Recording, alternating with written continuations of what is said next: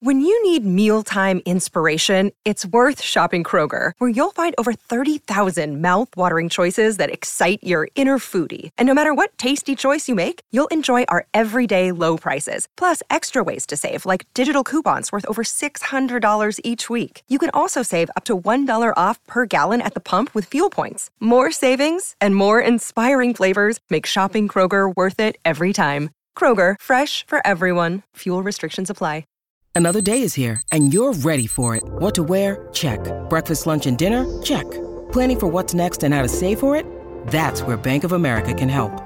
For your financial to-dos, Bank of America has experts ready to help get you closer to your goals.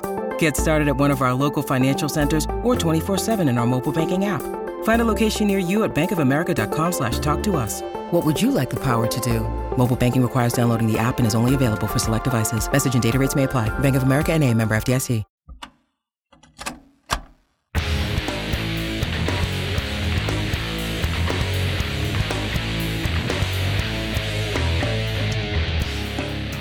Welcome to My Weekly Mixtape, a podcast that takes the classic mixtape approach to building a modern playlist. I'm your host, Brian Colburn. Joining me tonight as guest curator is Jamie DiTringo, lead guitarist and vocalist for The Sees. Jamie, thank you so much for joining me on My Weekly Mixtape, man. Thanks for having me, Brian. Excited to be here. Well, I'd like to start by asking you the same question I ask all of my first time guests, and that is what does the word mixtape mean to you? That is such a good question of decades of actual mixtapes from physical tapes to CDs to MP3 mixes, but anything is just a collection, a smorgasbord, if you will. Could be different songs, artists, genres, types, filling up a side A and a side B, and then so on and so forth, as the, in the parlance of our times, into technology of of CDs. But yeah, just a random collection of material most of the time. And tonight will fall under that random esque nature because we are talking number one hits of the 1990s. So this is very similar to episode 48, number one hits of the 1980s with Patreon mixtaper Ben Checkness. There's going to be no deep cuts tonight. We're only talking banger after banger after banger. Remember, the deepest of cuts we can pick tonight are number one songs that only lasted one week on the chart. So even then, it's still a number one hit. So, trivia time. Something everyone out there can use next time it pops up on Jeopardy. How many songs reached number one throughout the 1990s? Jamie, do you care to even wager a guess at that one? Say number one songs to the 90s, nine years. Let's Call it 105. You are actually pretty close. The answer is 140. Okay. But that's really close. Tonight, you and I are tasked with whittling down 140 songs to 20 of the best. How do you feel about that? I'm into it. I love to go back to the the the impressionist years of the 90s of the growth of myself through through the proxy of music and and MTV and and radio. Fantastic. Well, tonight, as I mentioned at the top of the show, Jamie and I will be curating a number one hits of the 1990s mixtape, and we'll use the old cassette deck approach. Jamie, as my special guest, will begin side A with his first song choice, and then I'll add a song that I feel best follows up that choice. We'll then flip flop choosing songs until we've mapped out 10 songs for side A. We'll then give our mixtape a proverbial flip, and then we'll map out side B, only this time I'll kick things off with Jamie choosing second. Our overall goal for this episode is to craft the best number one hits of the 1990s mixtape possible through only 20 songs. And at the end of the show, you can take our conversation to the next level by visiting the episode page at myweeklymixtape.com, where you can give our final mixtape a listen via the embedded playlist. And if you like what you're hearing on the show, you can help me out by either telling a friend, leaving the show a five star review wherever you're tuning in, or becoming a Patreon mixtaper at patreon.com forward slash my weekly mixtape. And a few Patreon mixtapers chimed in with what they think we should kick off our playlist with, and I want to give a shout out to a few of those. Tom Hutchinson said one week by the Barenaked Ladies, as it was number one for one week in 1998, which I immediately replied to him, Isn't that ironic? don't you think? However, that only reached number four on the charts, so that killed my joke. Chad LaMassa first expressed his shock that Nirvana's Smells Like Teen Spirit never made it to number one, along with the fact that not one of the big four Seattle bands, meaning Nirvana, Pearl Jam, Alice in Chains, and Soundgarden, had a number one hit in the 1990s. So instead, he went with Coolio's Gangster's Paradise. Ben from the Too Vague podcast feels like he should have used his pick for this episode for next week's 90s Canadian artists episode, and that is Snow's Informer, which spent seven weeks at number one, something he calls mind boggling. But then he proceeded to share with me the fact that Snow recorded the hold music for Yahoo and it's available on YouTube. So if you head over to the episode page at myweeklymixtape.com, I'm going to embed this because you need to hear this hold music. It's the greatest hold music. Like if we ever did an episode on the greatest hold music songs of all time, it would be this song 20 times in a row. Seeker chimed in from Australia saying, Since I'm Australian, I'm using the ARIA charts and will nominate Tomorrow by Silverchair, which was number one for six weeks in 1994. That just makes me wonder how the hell the song didn't chart higher in the US because I love that tune. And finally, Philip Bergman chimed in with London Beats I've Been Thinking About You. And somewhere on his list is Timmy T's One More Try, and he's hoping he's not the only one who liked that song. And I will go as far as to say that after he posted that, I went on social media because I hadn't heard that song in a long time. So I queued it up and gave it a listen. And strangely enough, I don't remember any point in my life when I sat down and listened to Timmy T's One More Try from start to finish.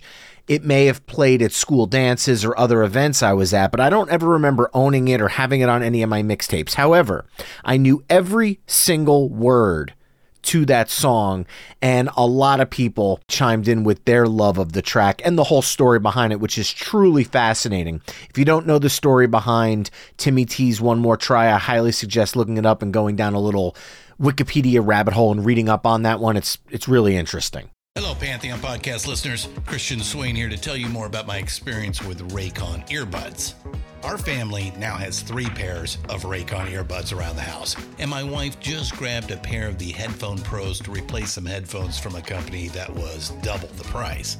And yes, she loves them. Now, if you haven't pulled the trigger on a pair of Raycons, or even if you have, but you're in the market for another pair because they're just that good, well, now is the time to check them out because they just launched their upgraded model of the best selling everyday earbuds.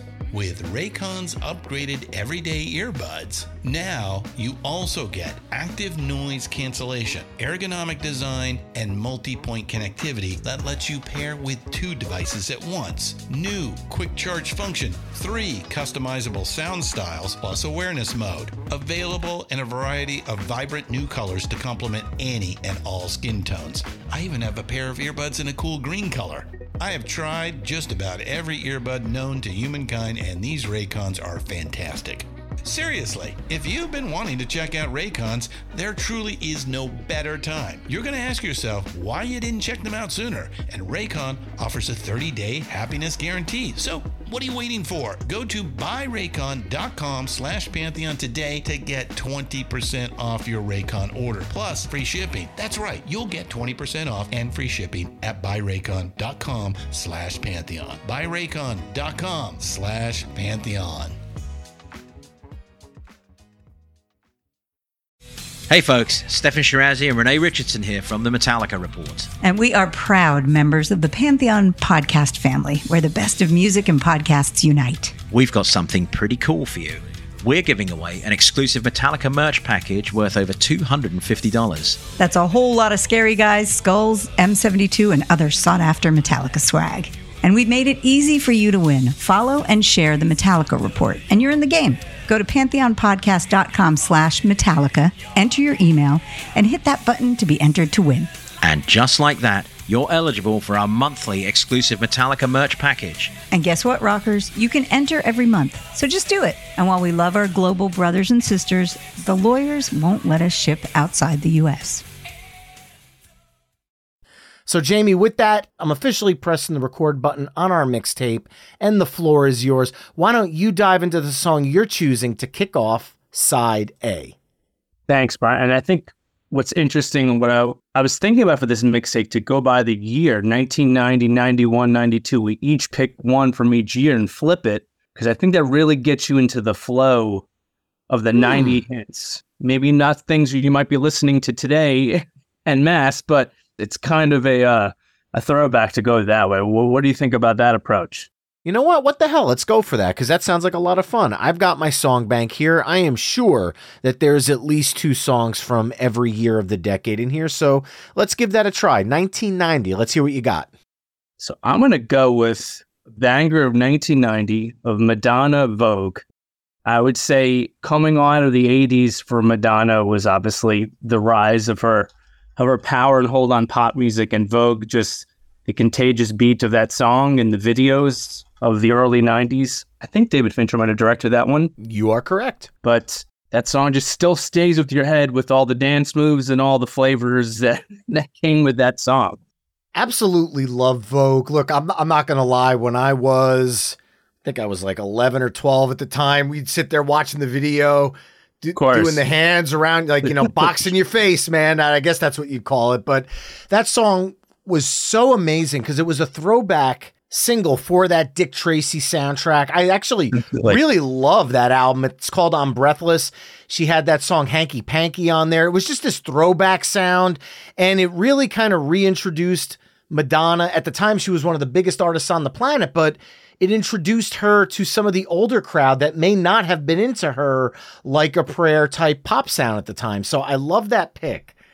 And now, if I have to stay in 1990, you're killing me because that means I only get one song from 1990. And I could go with Nelson's Can't Live Without Your Love and Affection, Roxette's It Must Have Been Love. I mean, God, Sinead O'Connor's Nothing Compares yeah. to You. Ah, One of the best covers of all time. It really is. It really is.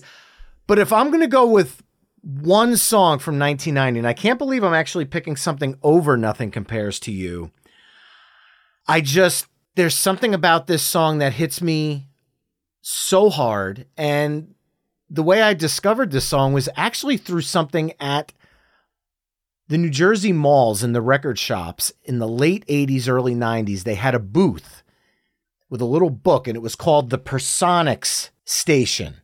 And you would take this piece of paper and you'd go through the book and pick out songs, and you'd write the number of the song down and then you'd bring it to the counter. And does this sound familiar? You'd pay 99 cents yeah. a song, yep. and they would record you a mixtape of all songs from the book.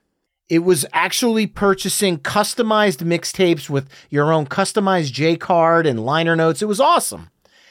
And every month they would give away a free song. And I brought up one of my cassettes to be made, and I had the free song tucked on at the back. And the kid behind the counter just went, dude, can I give you one small bit of, of advice or whatever, however you want to take it? And I said, I'm game.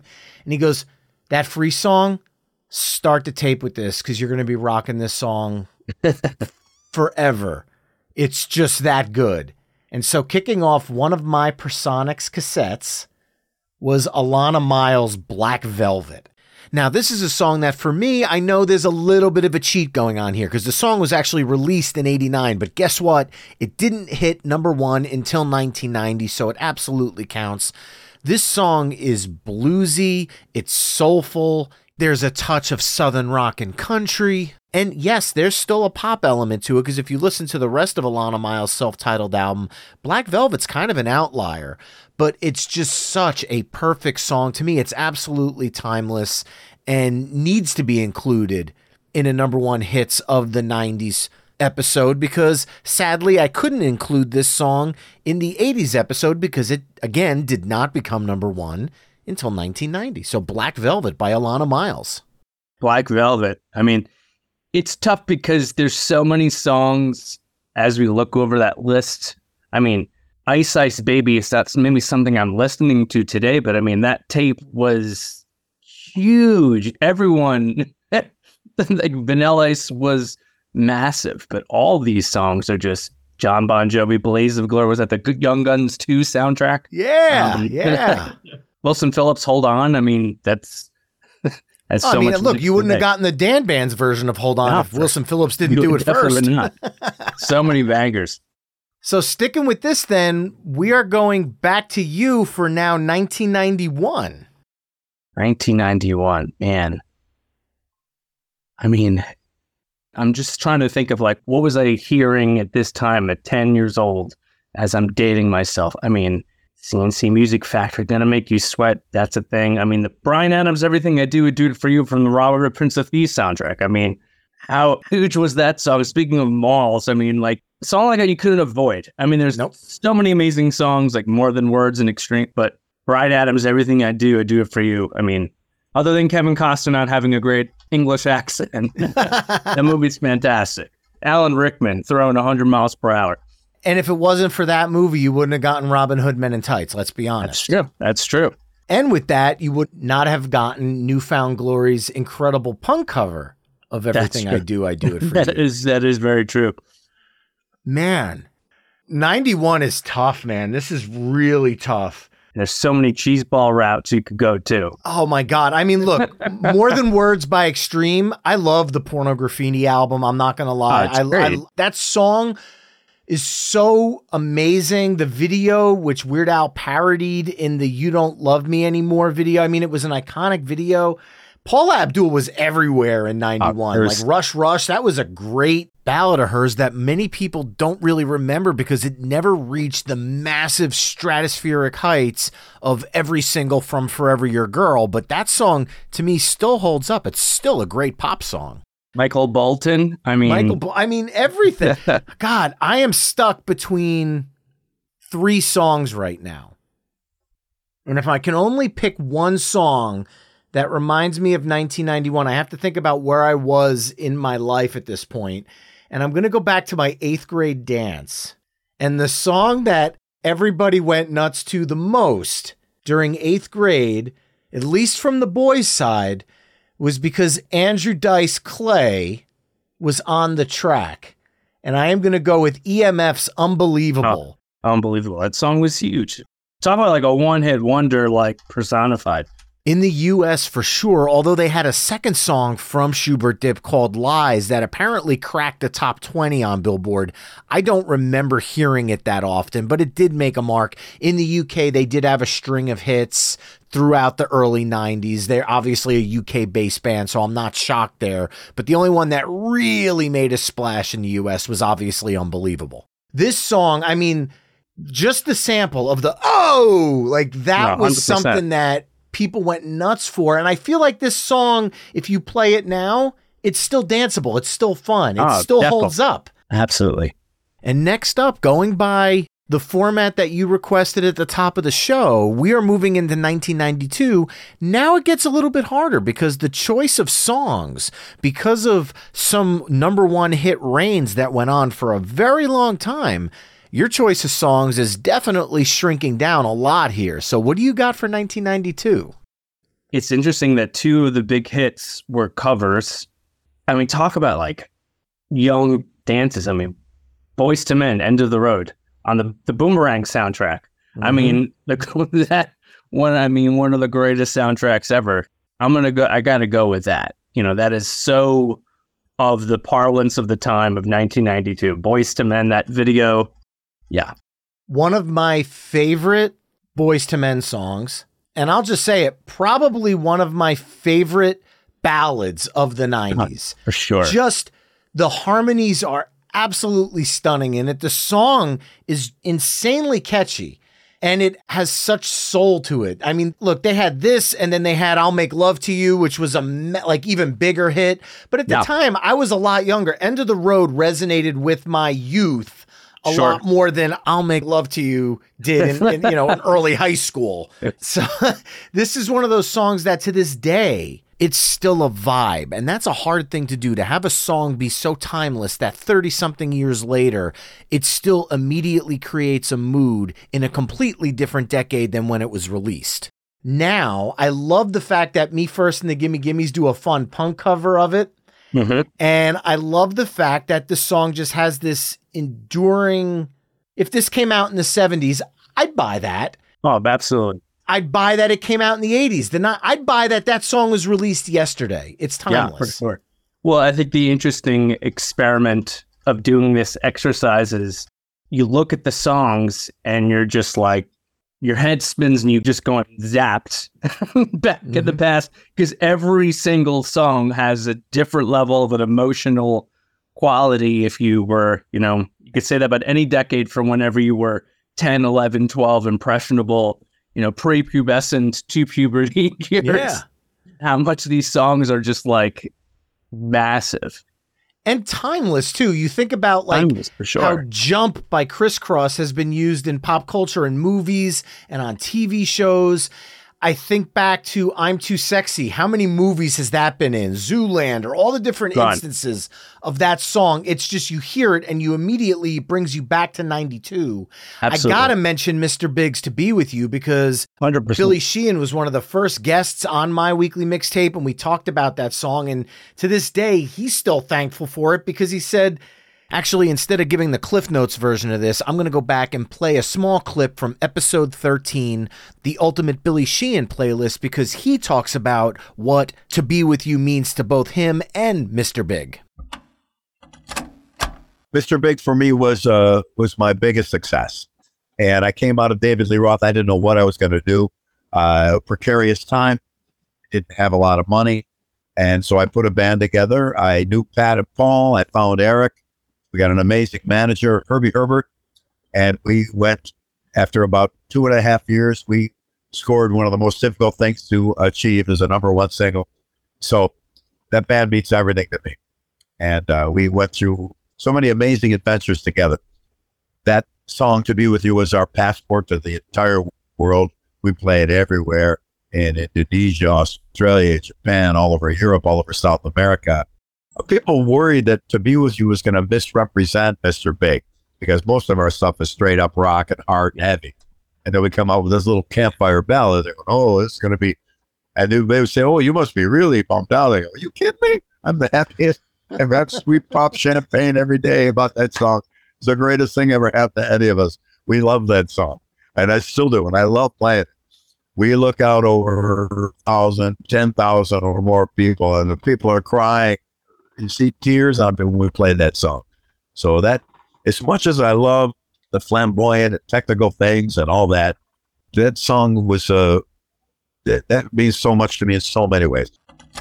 Yeah, I would have been totally remiss if we didn't talk about To Be With You, especially after that amazing conversation. So go check out episode 13, the Ultimate Billy Sheehan playlist, to hear more about all the things he's done with Mr. Big, David Lee Roth, Talas, Niacin, the Winery Dogs, Sons of Apollo. I can go on and on and on. One of my favorite bass players on the planet. However, back to Boyz II Men here. Gone.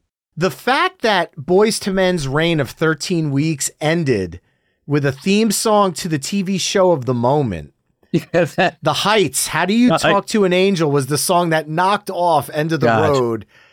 That's one of those songs where you think back and you go, that was a moment in time. I remember when The Heights was the big deal. I've often thought about covering that song to get that real "How did he talk to it?" That that, that raspy thing of of that dude who was he was on Melrose Place too. My wife is definitely more the television fanatic, but I want to say it was Beverly Hills 90210. The dude's name was Jamie Walters, if I remember that part correctly. Jamie that was Waters, the music yeah. side of things. Such a prodigal son of early 90s Fox network television. oh, God, yeah. Well, out of all the songs from 1992, you picked one that was on the charts for 13 weeks. And I feel like the only way to compliment, there's no way. Yes, it's a cover song, but there's no way you could talk about 1992 and not talk about I Will Always Love You from Whitney uh. Houston from The Bodyguard. Absolutely. Everybody I knew and their mom had this soundtrack. This song was everywhere. And let's just be honest, I love Dolly Parton's version. It's an amazing song. Whitney's is just unreal. It is one of those songs that you listen to her voice and you think, how is this possible? For her to take a song and just own it the way she does. And Dolly Parton is one of the most distinct and iconic voices in music history. And Whitney, just as effortless as all of her songs, just made it her own. Two Costner soundtracks back to back. Unbelievable, right? so I don't think you could talk about any 90s number one playlist without talking about I Will Always Absolutely. Love You. I, So, I agree. I agree 100%. 93, the list is even smaller. Yeah. Man. and now you're coming out of I Will Always Love You and End of the Road. So we just had this pair of ballads. Do you keep leaning into that or do you? Man, I don't know. I love kind of, there's so many huge songs, but Janet Jackson, that's the way love goes. I mean, Janet and Mariah Carey and these years were just hit, hit, hit factories. I mean, that's the way the love goes. All those videos and just like incredible stuff, especially competing with your brother. With just Right? hit, hit, hit, hit. But that's the way love goes. That's definitely, that would be my pick for 93 for number one hits for sure.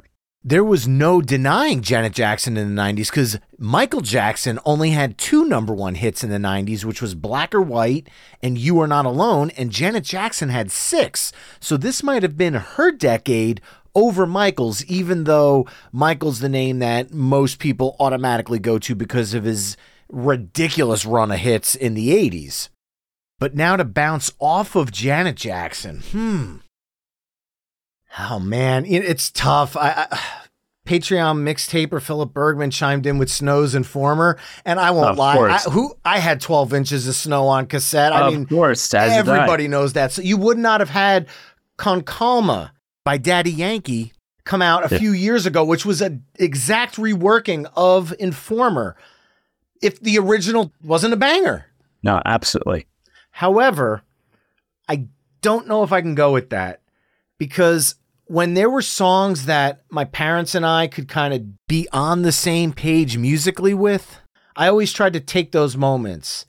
And when an artist from their era would release a track that would resonate with me, it was always an excuse to have that musical conversation. And in 1993, Meat Loaf dropped I'd Do Anything for Love, Yeah. but I Won't Do That. And I had already been very familiar with Bat Out of Hell 1. So this was something where we could listen to Bat Out of Hell 1 and 2 together as a family.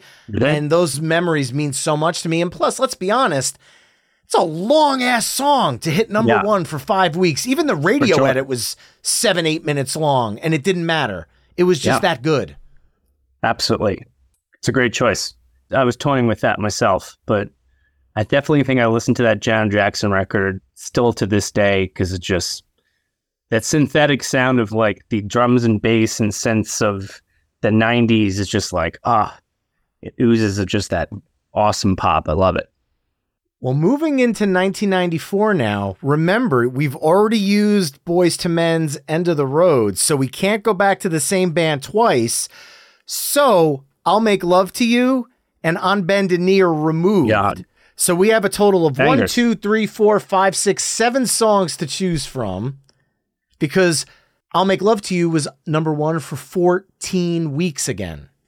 Yeah, I mean it's it's crazy how the staying power of of those songs. I mean, like I think it would be tough not to pick 1994 of a year like that. Maybe it's not my favorite of songs, but it's still stuck with your head, and she's really played it all these years. But I mean, Lisa Loeb and Nine Stories Stay, I Missed You. I mean, like how many times have you you've sung that at a bar or something like that? Not to say that these other songs you have not, but that video and I don't know what I just saw her and maybe it was it was an old 30 Rock episode. I think she might have been in like that's just like a timeless of 1994 Lisa Loeb.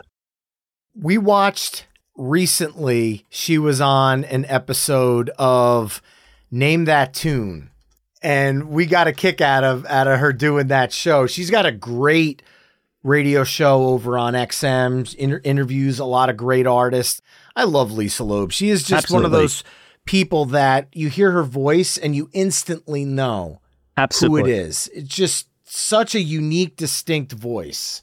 Believe it or not, my favorite song from Lisa Loeb only cracked the top 20, and that was Do You Sleep? But obviously, there's no denying how massive Stay was in 1994. Absolutely. Now, for me, for my 1994 pick, there's only one song I can do because this is my junior year of high school, leading into my senior year of high school. 1994 was when I played senior high school football. And after every win, we would rock one song after a victory in the locker room. And to me, that song will always put a smile on my face because it was always after, not, we never played it after a loss, only the wins. so every time we got to plug in Ini Kamoze's Here Comes the Hot Stepper, that means we just won a game. I hear that song now and that beat hits. I'm back in the Oh, locker God. room with my high school buddies celebrating a victory and it just puts a smile on my face. I love the song. And when you're ending a side here, because we are at the end of side A, it kind of balances out with the opening of Madonna's Vogue for something kind of up and. Hundred percent. That's a banger. I mean, Ace of Base, the sign was definitely the one that was speaking to me, just of this the saccharineness of the videos of those that family. But I mean, Lisa Loeb, Stay, Miss You, and yeah, I mean, Here Comes the Hot Stepper was at the that was a banger. It still played a lot. You could still hear that song for sure. Yeah, I will be the first to admit that the sign was definitely the song that was bigger to Sure. end the side with. However, I don't have any good memories of dancing Yeah, to the sign, sure. but here comes the hot stepper. I rocked out to with my boys back in high school. I mean, I that agree. one just that that one holds a special place. But there you have it, folks. Side A of our number one hits of the 90s mixtape, which kicked off with Madonna's Vogue, Alannah Myles' Black Velvet, that was 1990. Bryan Adams' Everything I Do, I Do It For You, and EMF's Unbelievable from 1991. Boyz II Men's End of the Road and Whitney Houston's I Will Always Love You from 1992. Janet Jackson's That's the Way Love Goes and Meat Loaf's I Would Do Anything for Love, but I Won't Do That from 1993. And Lisa Loeb and Nine Stories Stay and Ini Kamoze's Here Comes the Hot Stepper from 1994. Head over to myweeklymixtape.com to hear all the songs we've discussed in this mix through the playlist embedded on the episode page. Now, Jamie, this past November, the Sees released their debut album, Conversations with My Future Self. Yes, it did. Great day. it's a great November.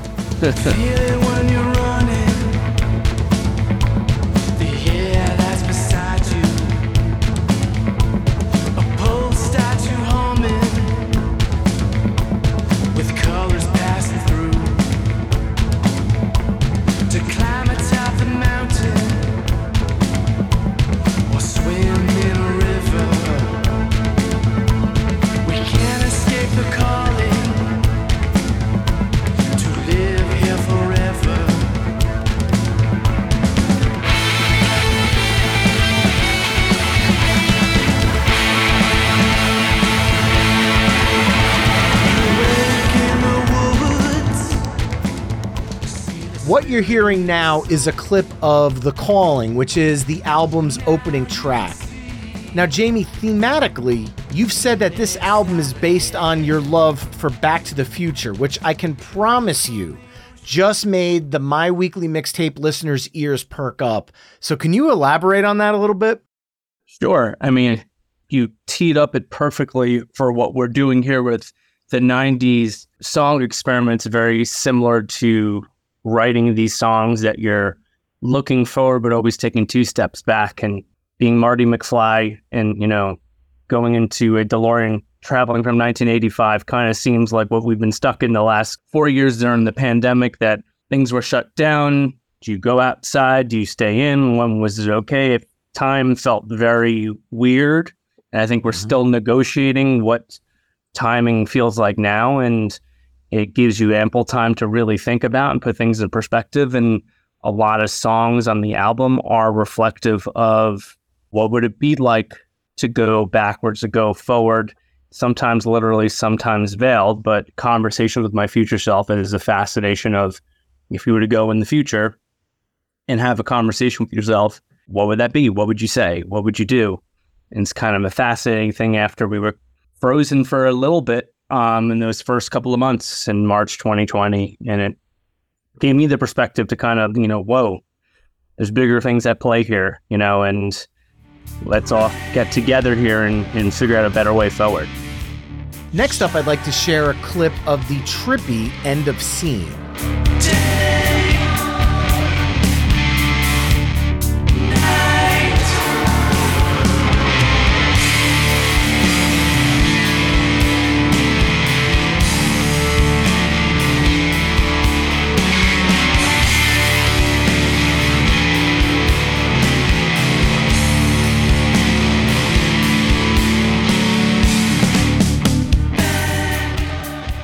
This song has a really unique mixture of vibes. I'm hearing this kind of stoner rock riff with elements of psychedelic rock, and it truly feels like in the album's listen, what I would describe as a musical dream sequence. And I'd love to know the background about this song. Yeah, and it's good with side A and side B of a mixtape. It's was it's a side B of a vinyl, meaning that it's if the first four tracks and in the preceding track moments is more of a calming feel that eases you into a I like to call like a David Lynchian red room hellscape of coming out of just this weird heaviness and the the song is about you know rain shine day night feeling this level of getting stuck and mired in this darkness and coming out into the end of the light with some, you know, the musical changes and the synthesizers are kind of really a throwback to 80s John Carpenter type of soundtracks mm-hmm. to have that real feeling like you're watching the thing, but you're listening to a track. Being someone who loves a horror movie and sci-fi, yeah, it just has that real emotional quotient to it of, you know, the album is all over the place feel wise and sound wise. And that song is definitely definitely one of the heavier ones, which we we really enjoy playing. Well, bouncing off that, I want to play a song that also has a different vibe from that, and I'm going to share a clip of the anthemic voices.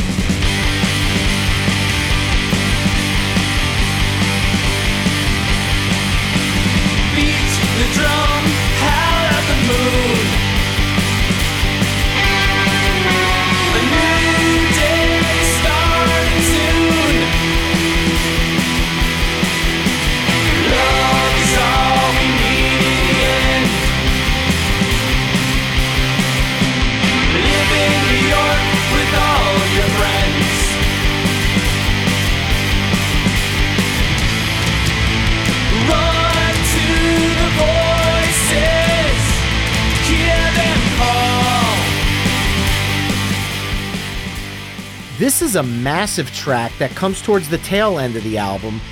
And overall, I feel like this album is extremely dynamic when you listen to it as an actual album, from track one all the way to the end. I hear a musical story with definite peaks and valleys in the songs. Did you write this saying, okay, this next song needs to come down a little bit? Or was that something that was just a perfect exercise in sequencing what you had recorded? Excellent question. In that, I'd be lying if I said it was somewhat conscious at the jump. It kind of all fell together during the process. You know, your subconscious is talking to your your consciousness as like, oh, this all is making sense. It's all dealing with different fields of, of loss and yet hope. And, you know, voices was just the chord progression was something I wrote.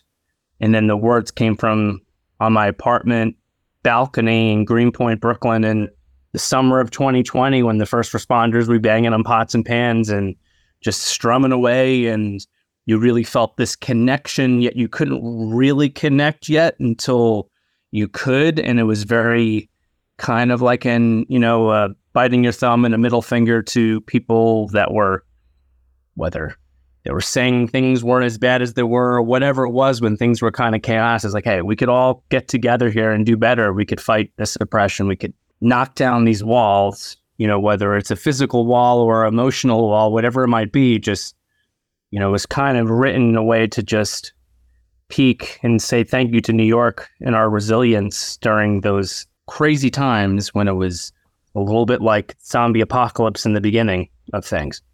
Well, we're going to talk a little bit more about conversations with my future self after we get through side B, but let's jump into that now, which, if I'm not mistaken, if I'm doing my math correct, we should be starting off with 1995, and I'm kicking off side B. And I think there's only one way you can do it because if you're starting a side of a mixtape, you got to get people's attention right away.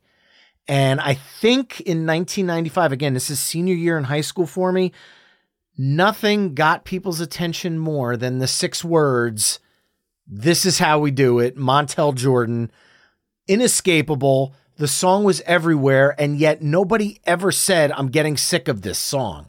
Every time it came on, the place was going insane. And I think it still holds up to this day as a banger of a dance song. So, Montel Jordan, this is how we do it. Seven weeks at number one. Yeah, you you took my pick. So good, good on you. I mean, mean, this talk about a prolific banger of a tune. I mean, I'm gonna go a different route and kind of go with a timelessness. And after watching a movie that preceded this one the other day, kind of on brand to take Seal, Kiss from a Rose. Watched Batman Returns on a rewatch yesterday. Not Batman Forever with Val Kilmer, who got didn't get his just just due. I, I even though it was the Joel Schumacher Crazy Universe, but uh, I mean, Kiss from a Rose. I mean, how many times are you singing that in a karaoke? You're like, how many times you hear that? like it's a huge Seal? I mean, it's a great one. There's so many choices, but I'm gonna go with that. He has such an incredible voice. I mean, Crazy is one of those songs back in the early 90s that I was shocked wasn't a number one hit for him because No, sure. Crazy was everywhere. I love that song so much. I mean, oh, it's a great pick. Obviously, the movie, I don't have the greatest of memories of Batman Forever. maybe, maybe I should, but I mean, it had a hell of a soundtrack. I will give it that. Between Kiss from a Rose by Seal, you had U2's Hold Me, Thrill Me, Kiss Me, Kill Me. You had the Offspring's cover of The Damned's Smash It Up. This soundtrack was awesome. The movie, mm, Yeah, I mean, it was definitely a choice with like Jim Carrey as Riddler, Tommy Lee Jones as Two Face. Was that Nicole Kidman was in it? I mean, it was. uh Yeah, I enjoyed it in a different way than I've been watching the Batman with Robert Pattinson or the Christopher Nolan verse. totally different vibes there. Very popcorny, just sack, just like shoot in my veins. It's fun and stupid. I would be wrong to not acknowledge the fact that both of us skipped the song that had the longest reign of being a number one in the 90s, which was Mariah Carey and Boys One to Men's. One Yeah. Sweet Day. Could not escape it. But we did have Boyz II Men on, so maybe Mariah will get her just due at some point here. But moving into 1996, coming out of Montel Jordan and Seal, there's not a ton of number one songs because Los Del Rio's Macarena took it over for 14 weeks. Seems like it was longer than 14 It, it, it feels like it's still number one right now. Every, one I'm not going to lie, that one did not hold up for me. I, I, I still have PTSD from hearing that song on every radio station 24 7 around the clock, the video, every dance club, every elevator, every food store. You could not escape the Macarena. And when the song was playing, people were essentially doing the dance, whether it was in the stands or in the elevator or in the food store. That song just PTSD. However, one of the greatest dance songs of the 90s was the song to knock Macarena off the charts and become number one for four weeks, starting in November of 1996. And I'm going to go with Blackstreet featuring Dr. Dre, No Diggity. I mean, it just, it's fitting the vibe we're going for for this Ah, side of the tape so far. And that opening, once you hear that, do, do, hmm like, that's it. It's going to be nuts. The song has such a unique groove. It works for hip hop and it works for R&B. And yet bands have been able to cover it. Virginia Coalition did a version back in the early 2000s. You had Ollie Brown who is a blues guitarist do a blues rock version of it and every single time it works so well. Why is that? Because the song itself is a friggin' masterclass in catchiness. I mean, Dr. Dre could pretty much do no wrong in the 90s, and what he brought to Blackstreet with this song made a timeless dance classic that I think 30 and 40 years from now will still hold the power it did in November of 96. So I'm going with Blackstreet featuring Dr. Dre, no diggity, no doubt. I'm gonna stick with the Interscope records because I mean, Tupac. How do you want a California Love. I mean, just Pac. I mean that. The, I mean the label just released those two songs in the same year. I mean, it's like, come on. I mean, those are ridiculous tracks. There's so many other great. I mean, Toni Braxton has two songs. We've even like invoked Toni Braxton as a hit factory, but I'm gonna go Tupac with uh with K-Ci and JoJo, Dr. Dre, uh, how do you want it? California Love. Yeah, that's yeah, my pick. California Love is ridiculous. That was originally recorded for the sequel to The Chronic, not The Chronic Yeah. 2001, but an album called The Chronic 2, A New World Odor, Papa's Got a Brand New Funk. However, that album never came to fruition.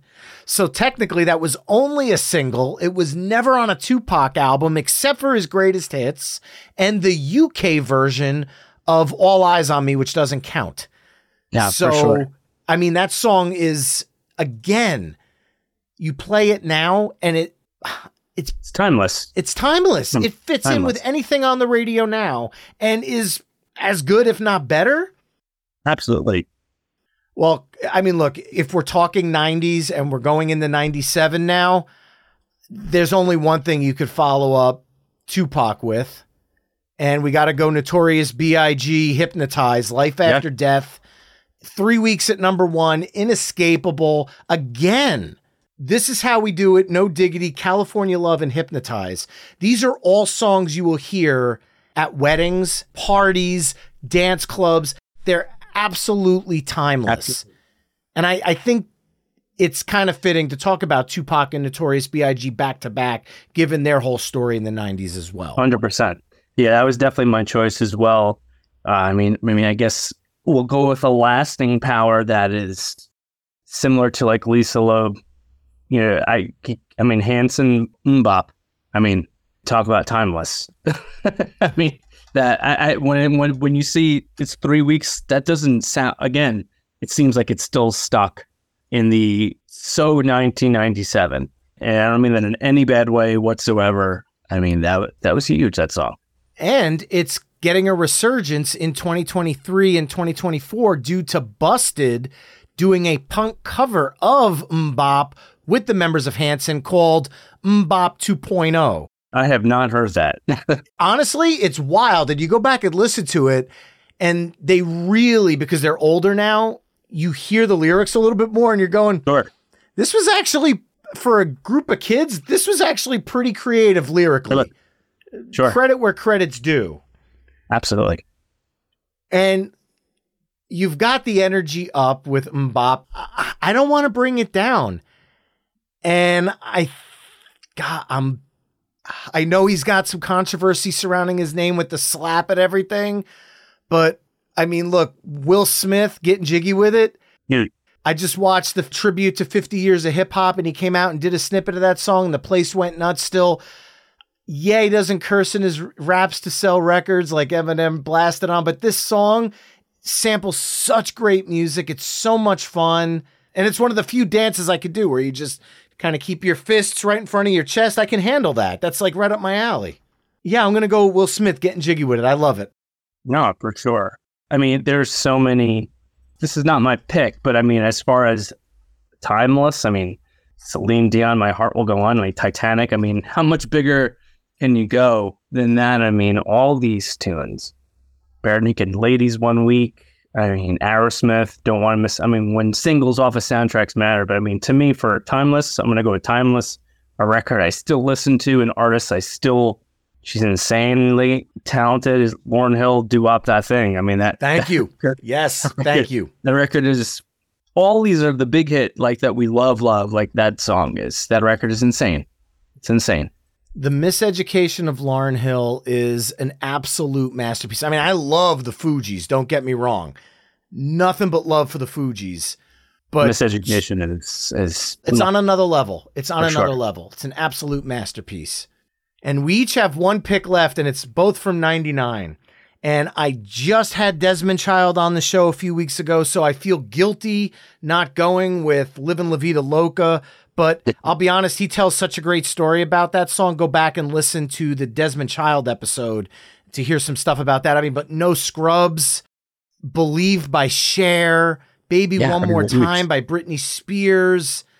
Oh my God. This is like the real, you know, 99, and it's not because it was the precipice of the millennium, but it really has that real stark change of the late 90s of going into the NSYNC, Britney Spears, Christina Aguilera, you know, the TRL. Not saying any of this is bad. I'm just saying, just as, as an observer of yeah, uh, the wheels were in motion.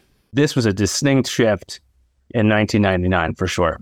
Well, I have to go with a song that because I feel like I could throw an asterisk on this one for when we do number one songs of the 2000s because I am going to choose the last number one hit of the decade Santana featuring Rob Thomas, Smooth from Supernatural, spent 12 weeks at number one from October 23rd, 1999 to January 8th, 2000. So this song I can actually use in number one hits of the 90s and 2000s, which to me is absolutely insane.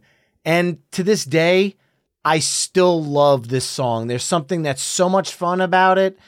Rob Thomas's voice is perfect. And then look, I've loved Santana's guitar since the 70s. He found a way to make his music relevant in the late 90s.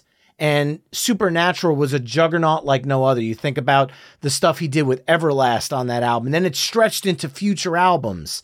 And to me, oh, he could have been on just like the classic rock touring circuit. But instead of doing that, he made himself relevant to a point where I'd go as far as to say he was bigger with Smooth than anything he did, Oye Como Va, Black Magic Woman, any of it in the 70s. Smooth was bigger. No, I would agree with that. That was, you know, one in an old old band, one of my first bands after college. We released a record, and the engineer on it, John Seymour, he was one of the associate engineers, and he worked on that record. Oh, wow. Room, you know, like that. So it was like heard some like amazing stories of the selflessness Carlos Santana from as a musician and his tutelage to artists. It was that was it was pretty cool. I mean, I'm gonna just go just because to give the love as closing out the '90s, handing off. I'm and I love this song to this day. You know, Mariah Carey with Jay Z, Heartbreaker. I mean, we just wrapped up a decade, and she's on every year. and I mean, you, it's just like when you really look at it and you reflect. I mean, she's an incredible artist, musician, and she absolutely owned the '90s in so many ways. Yeah, 14 number one hits in the decade, more than double the next largest, which was Janet Jackson at six. crazy. She owned the 90s. And honestly, you and I would be doing this playlist a disservice if we didn't mention her in this discussion. I'm gonna finalize my pick with that one. And I could not agree more. There you have it, folks. Side B of our number one hits of the 90s playlist, which kicked off with 1995. Montel Jordan's This Is How We Do It and Seal's Kiss from a Rose. 1996. Blackstreet with Dr. Dre, No Diggity, and Tupac featuring K-Ci and JoJo, Dr. Dre again, and Roger Troutman, California Love. 1997, Notorious B.I.G.'s Hypnotize and Hanson's MMMBop. 1998, Will Smith's Getting Jiggy With It and Lauryn Hill's Doo Wop That Thing. And finishing it up with 1999, Santana with Rob Thomas, Smooth, and Mariah Carey with Jay Z, Heartbreaker. Head over to myweeklymixtape.com to hear all the songs we've discussed in this mix through the playlist embedded on the episode page. Now, Jamie, the Sees have conversations with my future self out. It's been out since this past November. Can you talk about what you've got going on in 2024 to help promote the album in terms of live shows and other ventures? Right now, we're trying to wrap up some touring for the year. So that is all in the works. I would love to get those dates out there, but you know, trying to figure out uh, scheduling and all those things. As far as we're actually going a couple of weeks to go record a couple of choice cover songs. Speaking of hits that uh, we like to play live, and you know, it's not like a spoiler because if you've seen us play, you've seen them. We've been covering INXS, Never Tear Us Apart, and Simple Minds, Nice. Don't You Forget About Me, and they're just it's it, it's very humbling to try to attempt. I say try to attempt to sing Michael Hutchence vocals, but it feels great. We're. We put our little like flavor on it, so we're gonna start tracking those in a couple of weeks. And for me, it's always about the next album, the next record. And from a live perspective, I always like playing a cover set, especially change that up and make them fresh. It brings people into the audience if they've never listened to the songs. So the goals for 2024 is we'll hopefully have some dates posted in the in the coming weeks. Um, we'll be recording some covers and then probably start work on the next record, maybe later this summer. Yeah, but that's all all the things in motion that we're excited about. Well, you have to promise to keep me posted on both of those covers because Don't You Forget About Me and Never Tear Us Apart are two songs that I play with Colburn and Company. They're both amazing tunes. And God, Never Tear Us Apart could be my all time favorite INXS tune. Brian Fallon from the Gaslight Anthem, his group, The Horrible Crows, did a really unique version of it. But after hearing your album, I'm curious to hear what you guys are going to bring to that song. It's pretty true to the recording, but it also feels just the way how it's recorded and you know the the timing of it. It just it just seems a little bit more more rock to it. But I mean that's just innately how it's gonna sound. And I listen to that song religiously, and it's with Yoni on our keyboards and synthesizers and Alex on bass.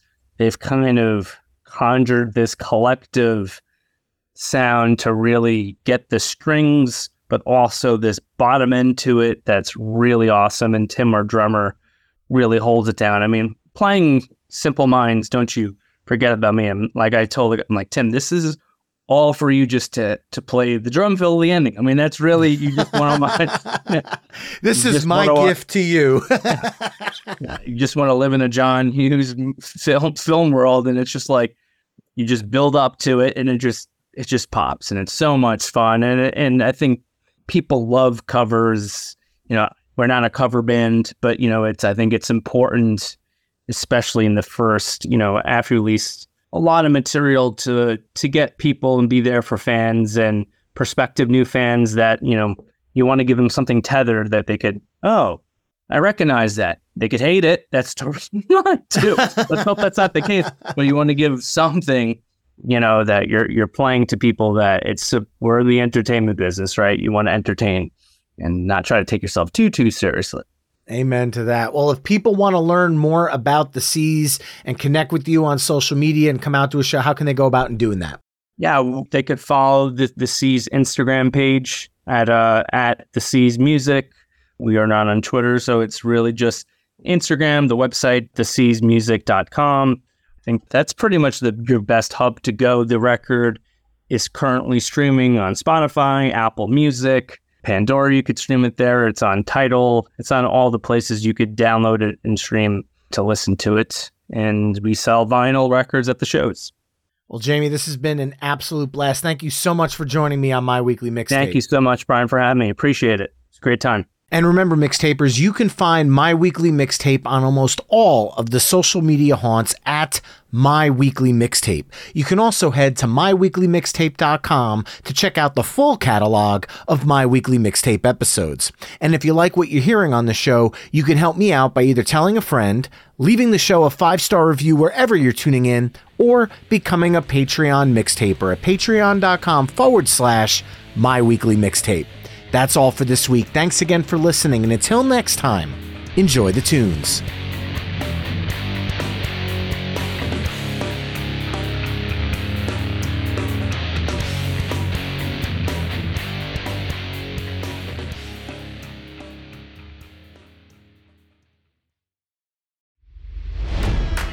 It's NFL draft season, and that means it's time to start thinking about fantasy football.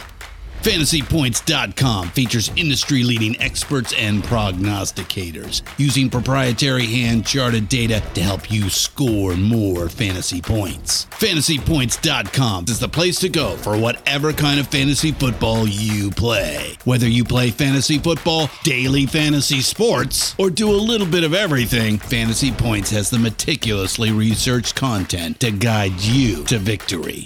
And why wait for the fall? Fantasy Points also covers the new spring football league, the UFL. Join the guru, John Hansen, Scott Barrett, Joe Dolan, and other massive names in the fantasy football universe with an exclusive offer. Use code Pantheon for 15% off any fantasy points package, including the all in package, with access to every article, tool, and data nugget that Fantasy Points has to offer. That's fantasypoints.com and code Pantheon for 15% off at Fantasy Points. Fantasypoints.com, code Pantheon. Score more fantasy points.